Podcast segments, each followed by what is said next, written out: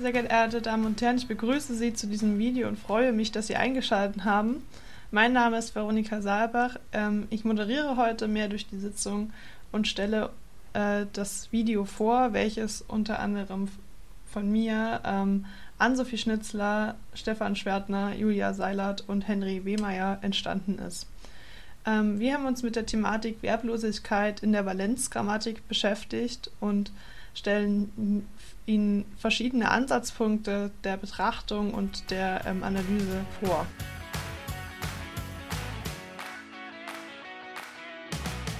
Beginnen wollen wir mit einem Zitat von Hans-Jürgen Heringer, welcher sagt: Ein Verb, das ist so, wie wenn man in einem dunklen Raum das Licht anknipst, mit einem Schlag ist eine Szene da. Er beschreibt das Verb als etwas Elementares, als etwas, was Orientierung gibt, was eine Szene erleuchtet, als etwas sehr Relevantes für einen Satz und beschreibt aber auch die Verblosigkeit indirekt als einen dunklen Raum, in dem man sich nicht orientieren kann, in dem man keine Orientierung hat, in dem man nichts sieht. Diese Frage gilt es zu, oder diese Aussage gilt es zu hinterfragen, denn wie sich die Verblosigkeit verhält, ob es wirklich ein dunkler Raum ist, ohne Orientierung, in dem man nichts sieht, das wollen wir anhand von verschiedenen Zugangspunkten heute analysieren. Das Video ist untergliedert in 5 Punkte. Zunächst schauen wir uns die Satz- und Verbdefinition des Dudens an. Anschließend kommen wir zur Valenz in verblosen Sätzen. Im 3. Punkt werden Antworten der Frame- und Konstruktionsgrammatik vorgestellt. Ein 4. Punkt wagt noch einen Blick in die korpuslinguistischen Blick in die Thematik und stellt eine Auswertung einer Analyse vor. Und zum Schluss fassen wir das Ganze noch einmal in einem Fazit zusammen.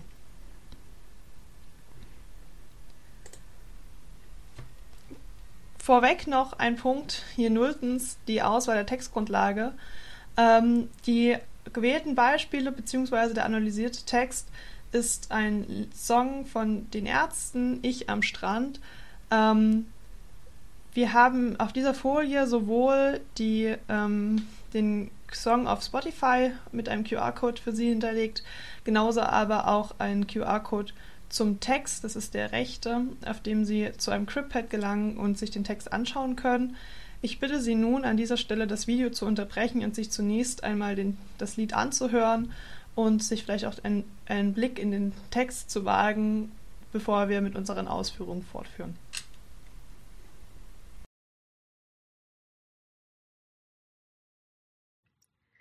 Zuerst wollen wir den Duden in Augenschein nehmen und welche grammatikalischen Annahmen als Grundlage herangezogen werden.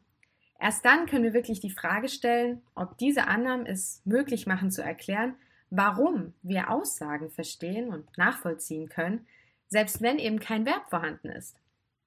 Daher irgendwie die Frage, was ist eigentlich ein Satz? Dem Duden liegen 3 sich ergänzende Konzepte des Satzes zugrunde. Zum einen werden Sätze von dem vorliegenden finiten Verb bzw. von dem damit gebildeten Prädikat bestimmt. Wichtig ist dabei vor allem, dass die übrigen Satzglieder eben genau davon abhängen. Folglich ist ein Satz eine Einheit, die aus einem Prädikat mit finitem Verb und allen zugehörigen Satzgliedern besteht. Darunter stellen wir uns also in Anführungszeichen normale Sätze vor, wie das hier genannte Beispiel, aber Mama ist anscheinend zufrieden, das euch später vielleicht nochmal begegnen wird.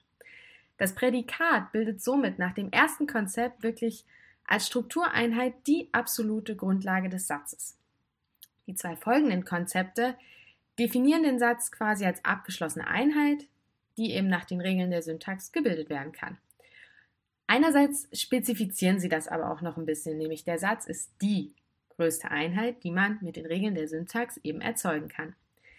Es zeigt sich zum einen allgemein, der Fachausdruck Satz ist leider nicht so scharf abzugrenzen, wie man vielleicht hofft, da es eben einen einfachen Satz, wie aus unserem Beispiel meinen kann, aber eben auch einzelne Teilsätze einer komplexen Einheit. Zum anderen zeigt sich für uns, dass das Prädikat und vor allem dem Verb schon eine sehr immense Bedeutung im Duden zukommt, eben wenn es um die Charakterisierung von Sätzen geht. Aber jeder kennt sie doch, diese Sätze, die für uns Sätze sind, aber es doch eigentlich irgendwie nichts sind. Derartige Erscheinungen, möchten wir sie mal nennen, werden Satzäquivalente bzw. satzwertige Ausdrücke genannt. Diese Einheit kommt einem funktionalen Satz zwar nahe, aber ist es doch irgendwie nicht so ganz. Oftmals haben sie entweder ein Prädikat ohne finite Verbform oder auch gar kein Prädikat. Manche werden als Ellipsen kategorisiert. Unter einer Ellipse verstehen wir daher in Mittel die Kommunikation von störender Redundanz, also Überflüssigkeit, zu entlasten. Man könnte sie in gewisser Weise als Redewendung verstehen, die sich irgendwie verselbstständigt haben und in unserer Gegenwartssprache einfach Satzwertigkeit gewonnen haben oder zugesprochen bekommen haben. Beispiele wie die, die ihr hier seht, oder auch Ende gut, alles gut oder Friede, Freude, Eierkuchen sind da eher gängig. Wenn jetzt also Redundantes weggelassen wird und wir die Ausdrücke aber trotzdem verstehen, können wir schon mal an dieser Stelle eigentlich festhalten, dass das Verb für das, was der Satz aussagen will, nicht unbedingt notwendig zu sein scheint. Ein interessanter Fakt am Rande: Ein Satz ohne Subjekt scheint für den Duden wesentlich spannender zu sein, denn dazu hat er wirklich einen eigenen Artikel. Zur Prädikat- oder Verblosigkeit dagegen nicht. Wenn wir über Verblosigkeit in einem Satz sprechen und jetzt wissen, wie ein Satz definiert werden kann, fehlt uns immer noch ein wenig das Verständnis für das Verb. Also, was ist das hier? Witzigerweise gibt uns der Duden darüber Auskunft, woher der Begriff stammt und wie das Verb gesehen wird. Aber so richtig ein Verb ist, traut sich der Duden dann irgendwie trotzdem nicht zu sagen. Wichtig für unser Thema ist aber trotzdem, dass es vom lateinischen Wort verbum abgeleitet wird, was so viel wie Aussage bedeutet. Heißt für uns, das Verb wird als unentbehrlich angesehen, um etwas auszusagen. Uns ist es, wie wir wissen, oftmals als Tätigkeits- oder Zeitwort bekannt. Es stellt sich nun die Frage, ob das überall so gesehen wird. Sucht man bei Google wahnwitzig mal die Definition bzw. die Erklärung der sogenannten Satzaussage, gelangt man direkt zum Eintrag des Prädikats.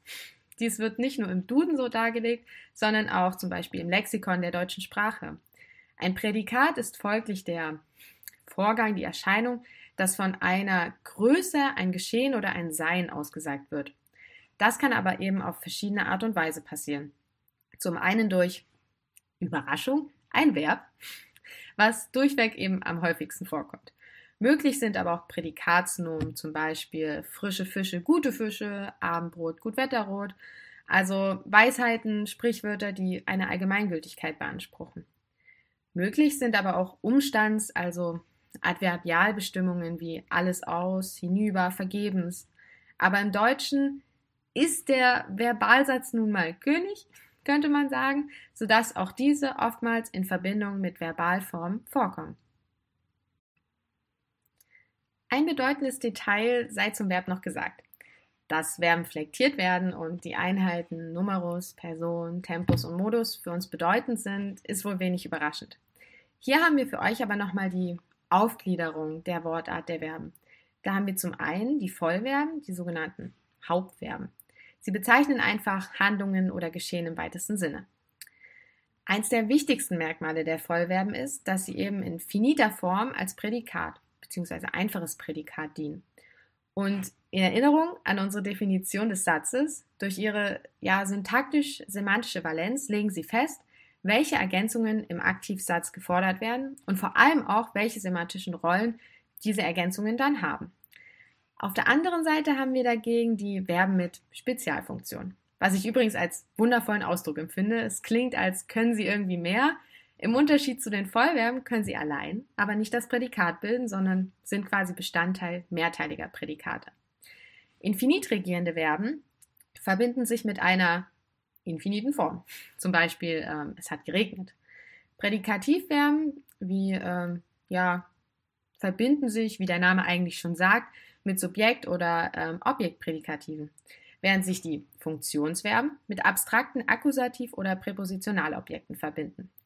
Es ist mir neu wäre ein Beispiel für einen Prädikativverbkomplex und diese Idee findet dennoch Anwendung wäre ein Funktionsverbgefüge. Verben mit Spezialfunktionen können also gewisse Aufgaben wie die zeitliche oder modale Einordnung eines beschriebenen Sachverhalts erfüllen. Da stellt sich uns natürlich die Frage, ob verblose Sätze diese Aufgaben auch irgendwie erfüllen können. Spricht man von Sätzen, kommt man oftmals, zumindest auch in der traditionellen Schullehre, auf Subjekt und Objekt. Wo kommen die jetzt her und wie stehen die jetzt in Verbindung oder in Abhängigkeit mit dem Verb? Bedenkt, wir untersuchen immer noch, was der Duden sagt. Der sagt, der Satz wird weitgehend vom Verb bestimmt. Hier seht ihr, was unter Subjekt und Objekt zu verstehen ist. Interessant ist dabei vor allem, in welcher Abhängigkeit Subjekt und Objekt zum Verb stehen. Und da zeigt sich, es geht nur mit Verb. Sowohl beim Subjekt als auch beim Objekt. Der Begriff Ergänzung des Verbs meint hierbei, dass es etwas ist, was nicht weggelassen werden kann und das eben vom Verb verlangt wird. Ebenso bestimmt auch das Verb die semantische Rolle des Objekts. Der Begriff Prädikat bezieht sich dabei auf die inhaltliche Leistung, die es erbringt. Es ist also der Kern des Satzes. Es bestimmt den Satz, womit wir wieder beim Punkt Satzaussage wären und wo eben der Duden schon meint, ohne Verb kann das eigentlich nicht wirklich gehen, außer es ist eine Ellipse, aber die haben wir eben zum Satz gemacht.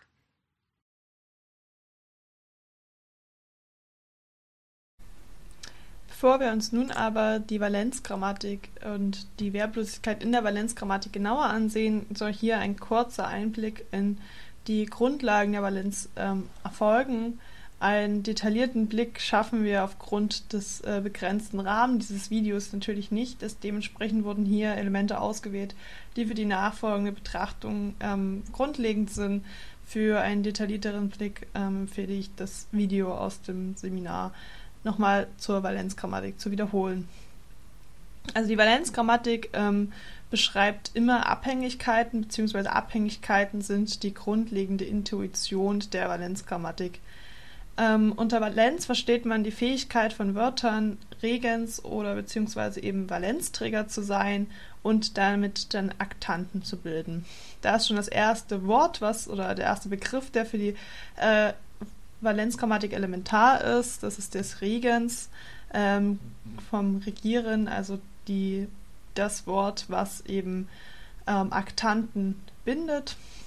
Danach haben wir die Dependenz, das sind die gebundenen Elemente und eine solche Verbindung zwischen Regens und Dependenz nennt man Konnexion. Aktanten sind die Elemente, die das Regens alle bilden kann. Das können unterschiedlich viele sein. 1, 2, 3, 4. Mehr, die sind aber festgelegt bzw. sind strukturell und werden vom Verb bestimmt. An den Aktanten sind dann jeweils die Komplemente dran, also die gebundenen Elemente. Genau. Wir schauen uns also nun die Grammatik und unsere syntaktischen Strukturen aus einem projektionistischen Ansatz heraus an. Das heißt, man geht nicht davon aus, dass Semantik und Verstehen nur über eine reine Addition und Kombination funktioniert, sondern aus Projektion des Regens. Das heißt, das Regens bindet Ergänzungen zu sich und die Merkmale des Dependenz, das heißt des Untergeordneten, werden auf das Regens übertragen. Wir haben halt also eine klare Hierarchiestruktur von oben nach unten und das Dependenz muss sich oder wird dem Regens untergeordnet. Entschuldigung. Genau. Das Regens ist im Normalfall immer das Verb und dazu schreibt Welke in seinem Werk zur Valenzgrammatik, mit einem Valenzträger, zum Beispiel einem Verb, verfügt man über die Informationen, die ausreichen, grammatisch richtige und sinnvolle Konstruktionen und Sätze zu bilden, in denen dieser Valenzträger, dieses Verb, vorkommen kann. Da ist schon ein wichtiges Element drin, Also auch hier spricht man davon, dass das Verb notwendig ist, um grammatisch richtige und sinnvolle Konstruktionen zu bilden. Das heißt Sätze. So, kommen wir nun zum Punkt 2.2, semantische Rollen, anhand deren ich versucht habe festzustellen, ob die Valenztheorie nun irgendwie mit verblosen Sätzen umgehen kann oder ob es da auch im Hinblick auf die semantischen Rollen Schwierigkeiten gibt. Zunächst einmal nochmal kurz die Definition bzw. Die Unterschiede zwischen semantischen Rollen bzw. semantischen Kasus und den bekannten syntaktischen Kasus. Nominativ, Genitiv, Dativ und Akkusativ sind euch allen ja bekannt. Und ebenso bekannt ist ja auch, dass die an sich erstmal keinen sicheren Hinweis auf ihre semantische Bedeutung geben können.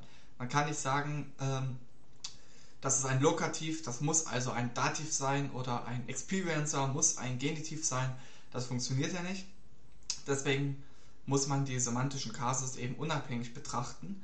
Und hat dann damit aber die Möglichkeit, alle Satzglieder semantisch und unabhängig von der Syntax eben zu charakterisieren. Als Beispiel, der Hund spielt mit der Katze. Da habe ich erstmal natürlich den Agens, den Handlungsträger, der Hund. Und dann habe ich die Katze. Die kann jetzt zweierlei sein. Entweder als Komitativ zusammen mit dem Hund zu spielen, also seine Handlung zu begleiten, mitzuspielen. Oder als Rezipient und in dem Fall weniger katzenfreundlich, selbst das Spielzeug der Katze zu sein. In Ich am Strand ist mir aufgefallen, dass wir tatsächlich allerdings kaum Genitiv haben und auch kaum Akkusativ, sondern fast ausschließlich Dative. Laut Duden, Grammatik von 2016, tritt bei einem Dativ am häufigsten die semantischen Rollen der Experiencer, der Benefizient, der Possessor und der Rezipient auf. Nun dachte ich mal so, okay, müsste dann entsprechend in Ich am Strand eigentlich auch so sein. Das ist erstmal kurz meine Aufschlüsselung, falls die jemand überprüfen möchte oder sich nochmal genau anschauen, dann hier das Video kurz anhalten und sich anschauen. Das ist allerdings auf jeden Fall jetzt besser zu sehen, auch die Auswertung. Und zwar komme ich auf 24 mal Thema, wobei Thema in dem Fall eigentlich bloß eine Daseins- oder Zustandsbeschreibung bedeutet, ohne dass da im eigentlichen Sinne überhaupt eine Handlung stattfindet. 10 Mal kommt ein Lokativ vor, also eine Ortsbeschreibung, 7 Mal ein Komitativ und 1 Mal, auch wenn ich das selbst ein bisschen strittig finde, ein Ziel. Das bedeutet, in dem Lied weichen wir ganz stark, um nicht zu sagen zu 100%, von dem ab, was der Duden als häufig oder typisch für ein Dativobjekt eigentlich angibt. Das liegt daran, dass syntaktische Kasus nach Duden auf bestimmte Art und Weise erstmal verteilt sind. Wenn ein Verb ein einziges Kasusobjekt regiert, handelt es sich im Normalfall um ein Akkusativobjekt. Wenn ein Verb 2 Kasusobjekte regiert, handelt es sich im Normalfall um ein Akkusativobjekt und ein Dativobjekt. Aus 2. und 3. folgt, dass Verben sich im Normalfall nur dann mit einem Dativobjekt verbinden, wenn sie auch ein Akkusativobjekt regieren. Wenn ein Akkusativobjekt regiert wird, spricht man von Transitivität. Das heißt, Akkusativobjekte werden in den allermeisten Fällen tatsächlich von einem Verb im Sinne auch der Valenz ausgelöst, das man dann transitives Verb nennt. Wenn man das nicht hat, und wir haben ja jetzt in Ich am Strand unpraktischerweise keine Verben, funktioniert das mit den Akkusativobjekten auch nicht. Nun sollte man natürlich vermuten, dass sich in dem Fall, wenn es keine Akkusativobjekte gibt, auch keine Dativobjekte finden. Dass das nicht so ist, liegt daran, dass sich jetzt eben der Sprachgebrauch auf alle Fälle stürzt, die eben nicht der Normalfall sind, sondern Ausnahmen. Und diese Ausnahmen sind eben in den meisten Fällen genau das: Daseins-, Zustands- und Ortsbeschreibungen ohne nennenswerte Handlung, mit nur sehr zurückhaltende Handlung. Deswegen haben wir im Ich am Strand ohne Verben ebenso viele Dativobjekte. Bei diesen Sätzen ist mir außerdem ein Muster aufgefallen. Und zwar gibt es im Prinzip drei verschiedene Kategorien, was die Exaktheit der interpretierbaren Bedeutung angeht.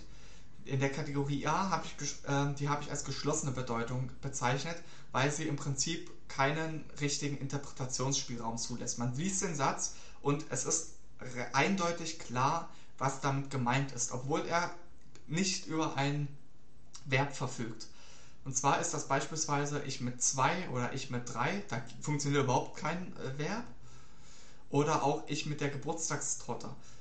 Ich bin mit der Geburtstagstorte beispielsweise. Als Kupp mit einem Kupp oder Verb. Funktioniert schon nicht.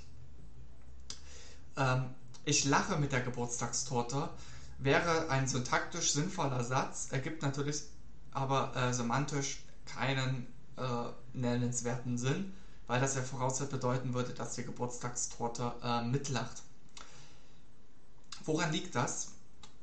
Meiner Annahme zufolge liegt das daran, dass mein Dasein und das Dasein der Geburtstagstorte im Prinzip nur parallele Zustandsbeschreibungen, also parallele Themen sind, die allerdings nicht in einer in einem handlungsaktiven Zusammenhang stehen. Ich bin da, die Geburtstagstorte ist da, jeder für sich.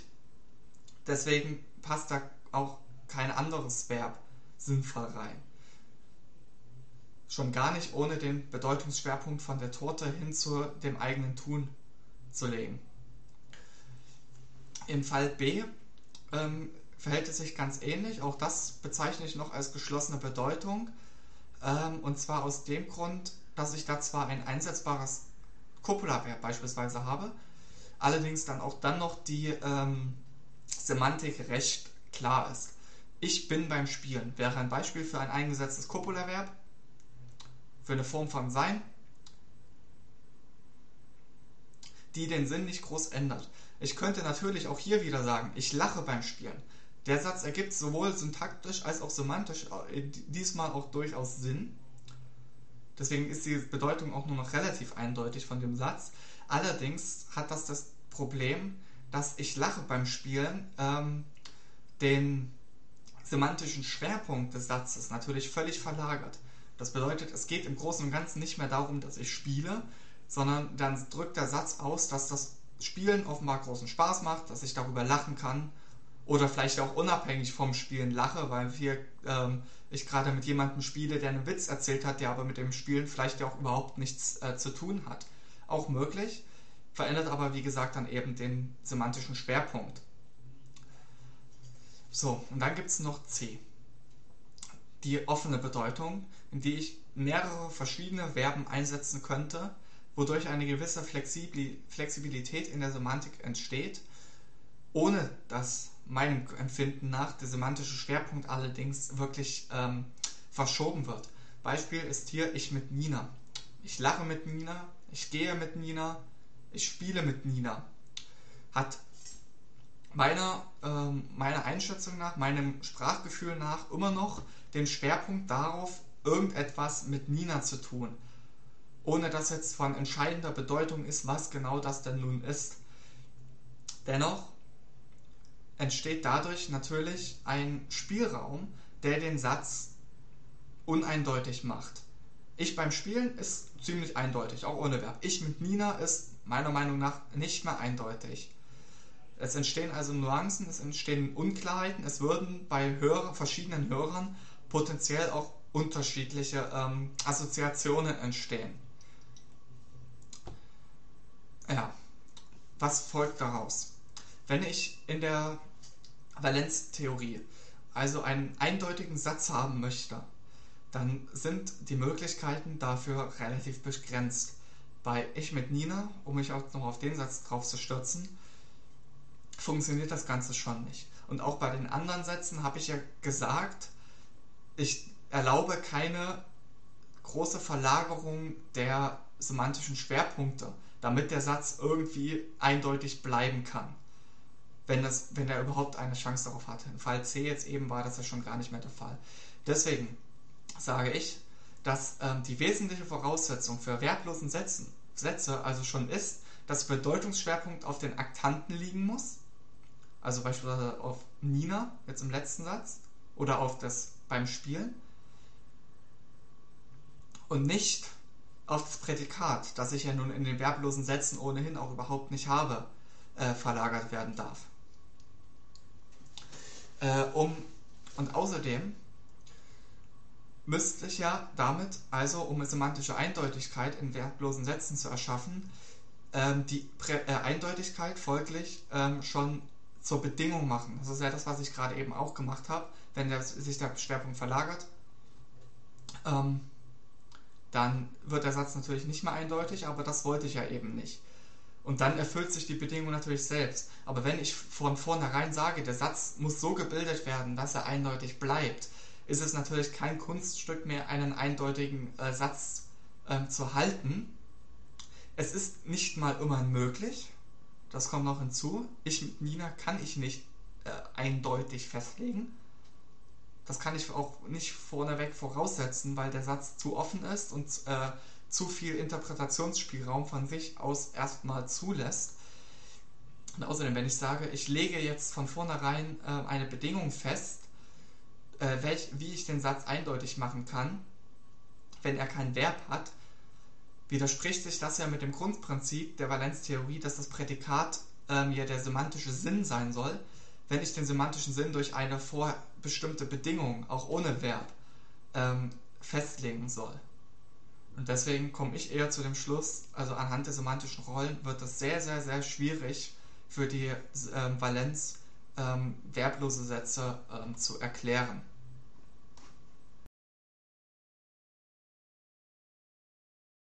Wo können wir jetzt also Antworten auf diese vorgestellten Probleme finden? Welche anderen Perspektiven kann man vielleicht darüber hinaus auch einnehmen? Zum einen lässt es sich aus der Sicht der Konstruktionsgrammatik heraus betrachten, mit der wir einen kleinen Exkurs vornehmen wollen.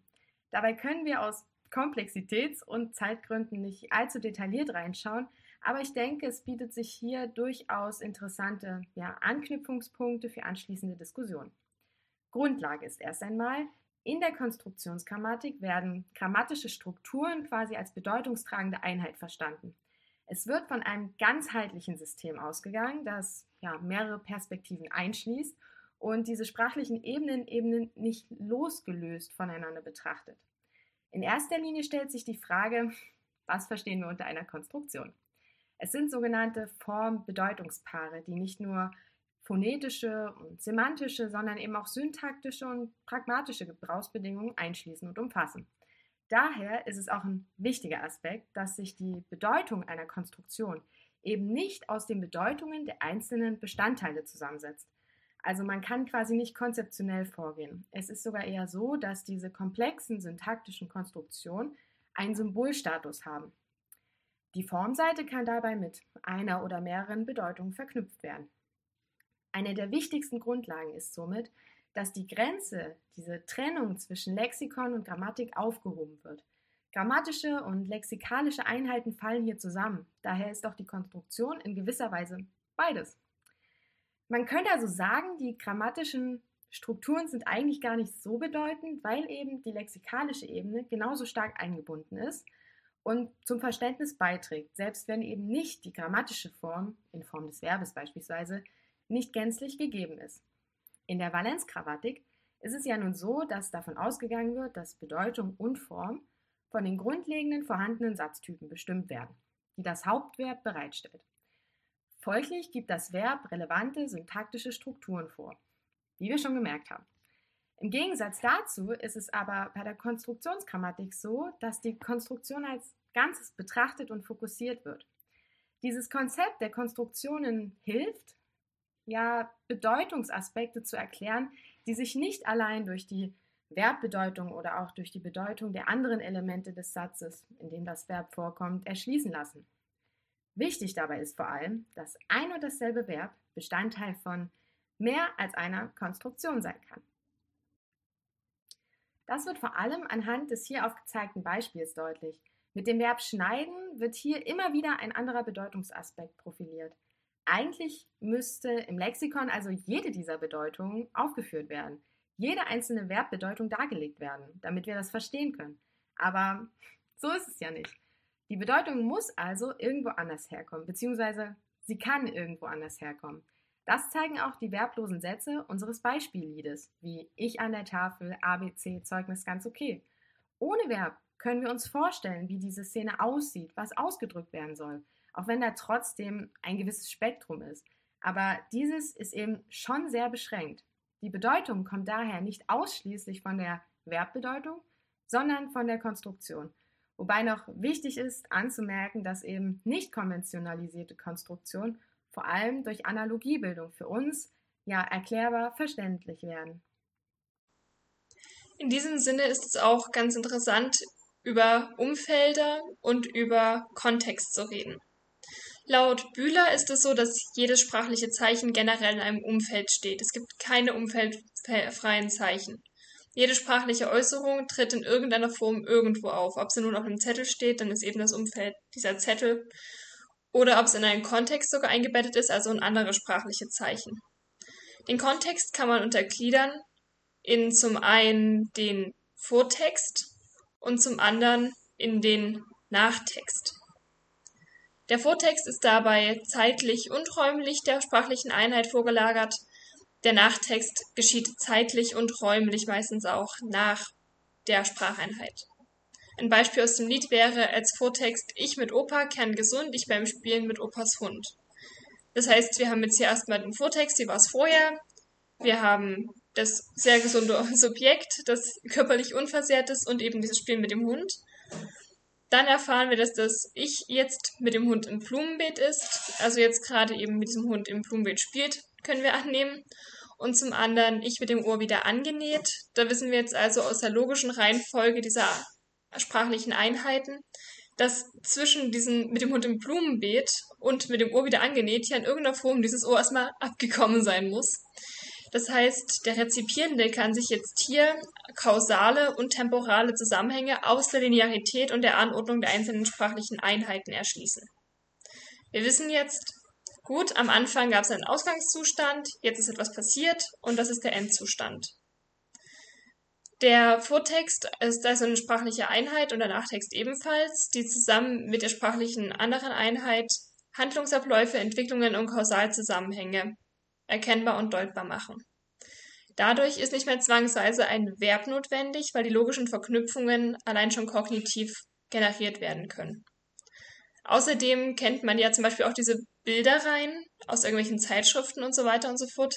Die kann man ja teilweise auch in Reihenfolgen bringen, ohne dass man dafür zwangsweise Bildbeschreibungen braucht, einfach weil die Bilder, die evoziert sind, kausal hergestellt werden können oder kognitiv besser gesagt generiert werden können.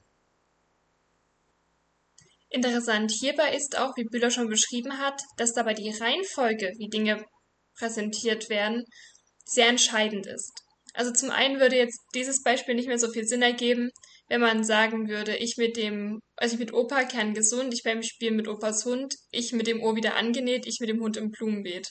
Das würde nicht so viel Sinn ergeben für uns.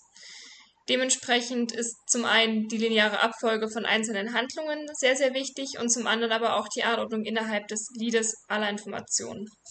Also wenn zum Beispiel das Lied andersrum wäre aufgerollt worden, es beginnt damit, dass der Mann eben am Ende jetzt obdachlos geworden ist, keine Zähne mehr hat und so weiter und so fort und geht dann zurück zur Geburt, dann würde das eben wirklich mehr wie eine Rückblende als Sinnentwicklung wirken oder wenn zum Beispiel erst diese Obdachlosigkeit beschrieben würde und dann das Abitur und so weiter und so fort, dann könnte es auch ein sozialer Aufstieg wirken. Also Linearität erzeugt immer zwangsweise irgendwelche Bilder und Sinnzusammenhänge und es gibt kein sprachliches Zeichen, das neben einem anderen sprachlichen Zeichen stehen kann, ohne dass die Anordnung sich in irgendeiner Form auf die Deutung auswirkt. Ein anderer Erklärungsansatz, den man sich auch noch zur Hilfe nehmen kann, wenn man sich fragt, warum dieses Lied so funktioniert, auch eben ohne die Prädikate, ist der der Frame-Semantik. Das ist jetzt eher als ein Ausblick zu verstehen, wo man noch forschen könnte. Ich konnte jetzt leider bloß ein Frame-Net, Texteintrag finden, der ist also quasi auf Englisch verfasst. Aber es ist ja nun mal so, dass eigentlich alle sprachlichen Einheiten mit Frames beschreibbar sind und gewisse Bilder evozieren, wenn man sie hört, liest etc. Wenn man also jetzt hört, ich am Strand, dann ergibt Strand eine gewisse Anzahl an Konnota bzw. Annotationen. Und man sieht jetzt hier zum Beispiel auch bei dem FrameNet-Eintrag, also dieser Frame Beach ist auf jeden Fall erstmal natural und wird auch als Lokalität quasi anerkannt. Und man hat als Governors zum Beispiel Holiday, House, Leave, Lie, Move, Put, Run, Sail und so weiter und so fort. Also es werden gewisse Tätigkeiten automatisch durch diesen Frame an bestimmte Orte oder an andere Objekte oder Positionen geknüpft. Dementsprechend kann es auch sein, dass einfach über diese kognitive, semantische Verknüpfung das Lied funktioniert, ohne dass zwangsweise diese Handlungsverben nochmal ausgeschrieben werden müssen, weil im Grunde einfach klar ist, was an solchen Orten passieren kann. Es gibt dann auch weniger klare Beispiele, wie zum Beispiel ich mit Nina, das kann ziemlich viel Deutungsspielraum geben, aber im Großen und Ganzen wäre das ein Ausblick darauf, was man sich ja nochmal anschauen kann, ob das eine Option ist, vielleicht auch dieses Lied besser zu verstehen.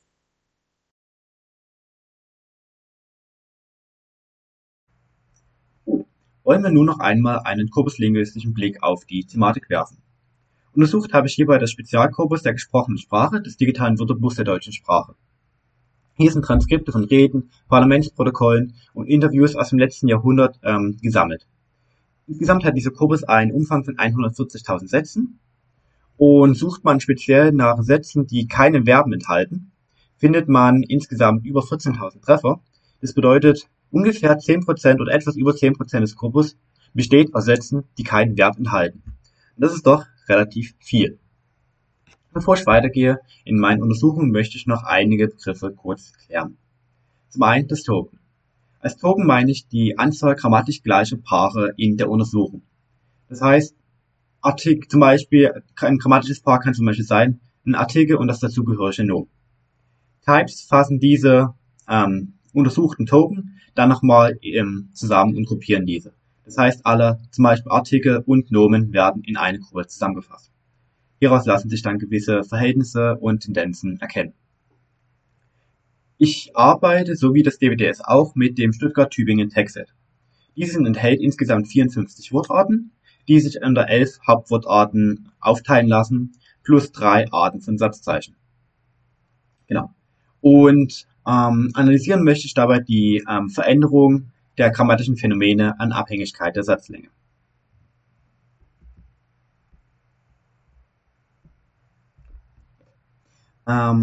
Der Variantenreichtum verbloser Sätze nimmt dabei mit zunehmender Satzlänge zu. Das heißt, bei kurzen Sätzen wie 1, 2 oder 3 Wortsätzen kann man sehr viel grammatische Phänomene in eine Gruppe zusammenfassen, während bei 10 Wortsätzen tatsächlich dann das Verhältnis von 1 erreicht ist. Das heißt, kein grammatisches Phänomen, kein Satz ähnelt grammatisch gesehen exakt einem anderen. Interessanter für die Untersuchung sind hier aber tatsächlich die 1 bis 5 Wortsätze, da hier gewisse Tendenzen erkennbar sind, die ich dann auch näher erklären möchte.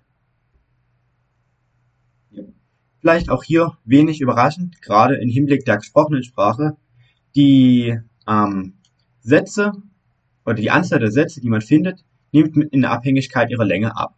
Das heißt, gerade 1, 2 und 3 Wortsätze sind in diesem Korpus am häufigsten zu finden, während sie mit steigender Länge dann weniger häufig sind, weniger oft zu finden sind. Das kann zum einen natürlich daran liegen, dass man hier von der gesprochenen Sprache oder einer gesprochenen Sprache ausgeht.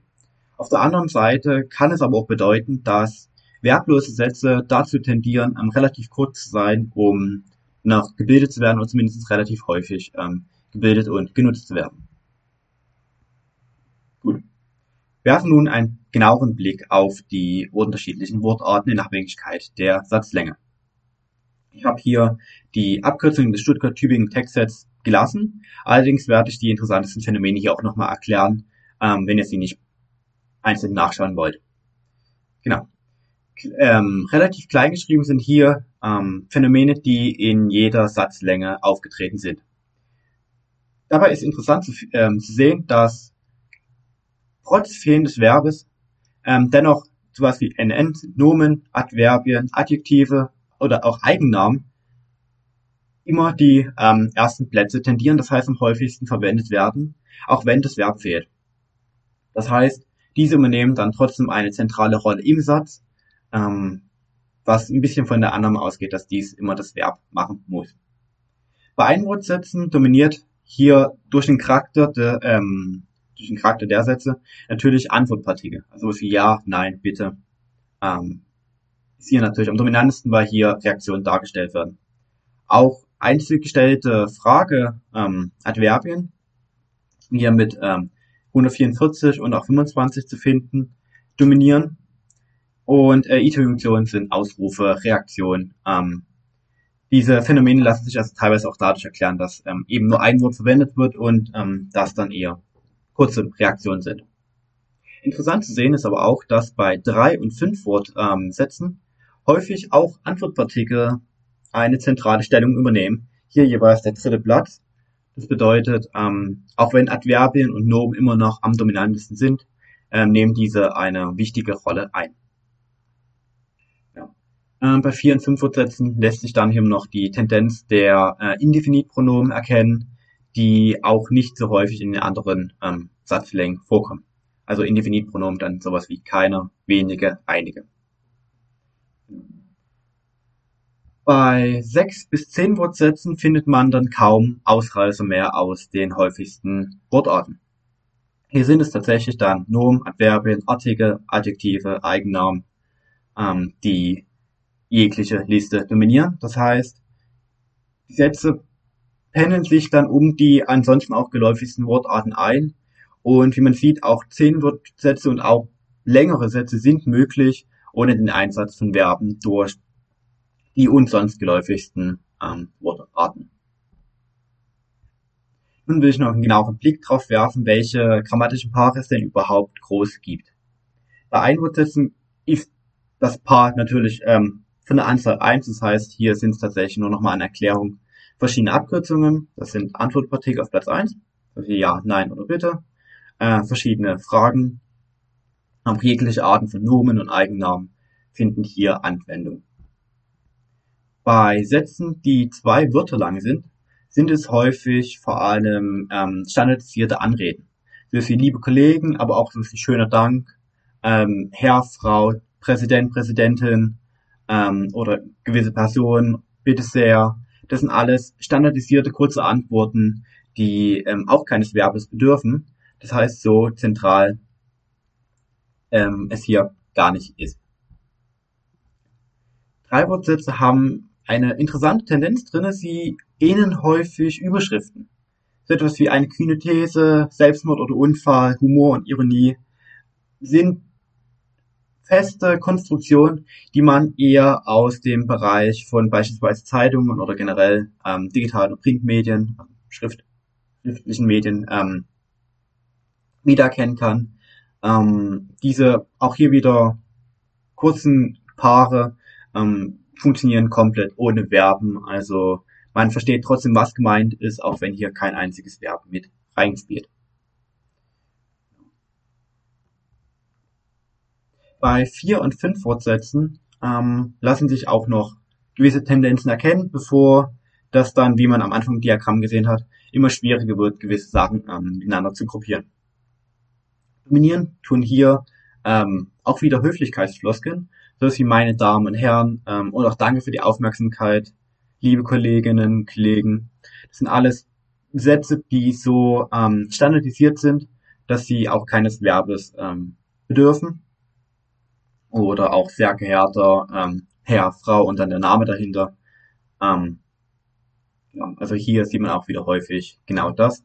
Und bei 5-Wortsätzen dann die Steigerung des Danks durch einen herzlichen Dank oder starker Beifall. Man muss bedenken, das sind ja auch Parlamentsprotokolle mit dabei, wo sowas protokolliert wird. All das bedarf keines Verbes, um verstanden zu werden. Und hier auch wieder sehr häufig zu finden sind Nomen, die oder auch Konjunktionen, die einzelnen Wörter miteinander verbinden, also Damen und Herren, Kolleginnen und Kollegen. Genau, diese sorgen dafür, dass der Satz dann noch eine Struktur hat. Und genau, das heißt, man erkennt insgesamt doch einige Tendenzen, die Sätze aufweisen, die keines Verbs bedürfen, beziehungsweise die einfach keinen Verb enthalten. Gerade bei kurzen Sachen sind es häufig entweder Reaktionen oder Höflichkeitsfloskeln, die es schlicht und ergreifend keines Verbes bedürfen, um zu funktionieren. Sie haben andere Strukturen, sie haben andere feste Strukturen, die wir auch so verstehen. Das heißt, es geht auch hier wieder gegen die These, dass jeder Satz ein Verb enthalten muss. Denn es sind zwar 90% der Sätze, die durchaus Verben enthalten, dennoch sind 10% und dann bei insgesamt 140.000 Ergebnissen doch signifikant und relevant dafür, dass Verben eben vielleicht nicht das dominanteste oder gezwungenermaßen dominant.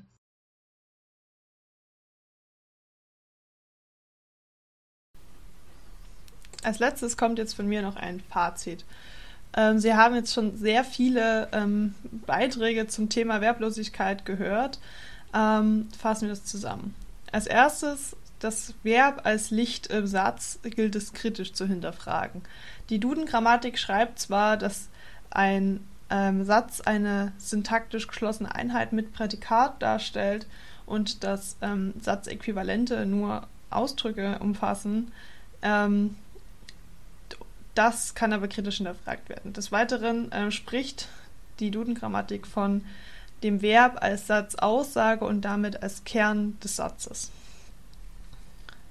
Schauen wir uns nun die Valenzgrammatik an, sehen wir da Parallelen.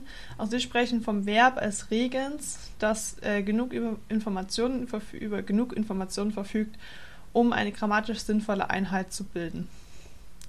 Wir haben uns mit syntaktischen und semantischen Kasus beschäftigt und festgestellt, dass es verschiedene Kategorien der Bedeutungsbestimmung gibt und erste Thesen aufgestellt, dass der Bedeutungsschwerpunkt auch auf den Aktanten liegen kann und nicht auf dem Regens unbedingt liegen muss und dass die semantische Eindeutigkeit eine Bedingung sein muss, die sowohl für das Verb gilt als auch für verblose Sätze.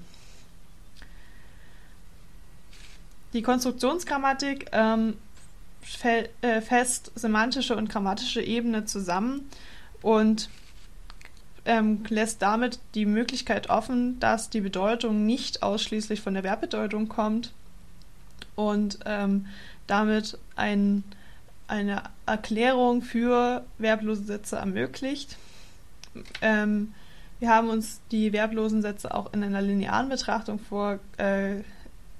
angesehen, in der hervorging, dass Handlungsabläufe oder Entwicklung auch über Linearitäten erklärt werden können. Das heißt, dass wir genau wissen, wenn im Vorfeld etwas steht, was die Handlung näher beschreibt, müssen wir nicht unbedingt das Verb haben, um die nächst nachfolgende Handlung zu schlussfolgern. Und damit würden verblose Sätze erklärt werden. Das heißt, die Linearität liegt nicht nur formal vor, sondern sie liegt auch inhaltlich vor.